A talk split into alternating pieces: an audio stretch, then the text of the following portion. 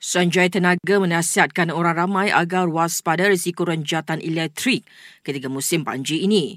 Orang ramai juga disaran buat laporan kepada pihak berkaitan jika menemui kejanggalan pada peralatan dan kemudahan elektrik seperti penerbat wayar rosak. Orang ramai juga dinasihatkan untuk tidak melalui kawasan yang mempunyai talian tenaga di lokasi dinaiki air kerana berisiko menyebabkan renjatan. Kemarin, wanita tiga beradik maut ikran terkena renjatan elektrik di kawasan rumah yang dinaiki air di Tumpat, Kelantan. Jabatan Pengarah dan Saliran Kelantan meminta penduduk Pasir Mas dan Tumpat waspada.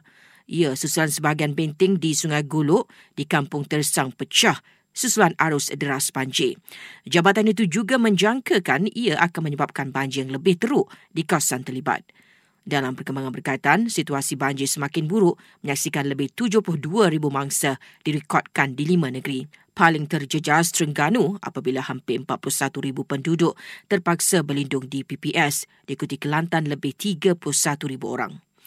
Sementara itu, orang ramai atau NGO yang mahu menyalurkan bantuan kepada mangsa banjir diminta berbuat demikian menerusi agensi-agensi keselamatan bagi tujuan penyelarasan. APM memaklumkan langkah itu juga dapat mengelakkan mereka daripada berdepan risiko kejadian tidak diingini jika turun ke lokasi bencana. Mayat mangsa ke-25 iaitu seorang kanak-kanak perempuan ditemui di lokasi tanah runtuh di Batang Kali malam tadi. Ia menyaksikan jumlah korban tragedi itu meningkat kepada 25 orang. 8 mangsa masih hilang manakala 61 selamat.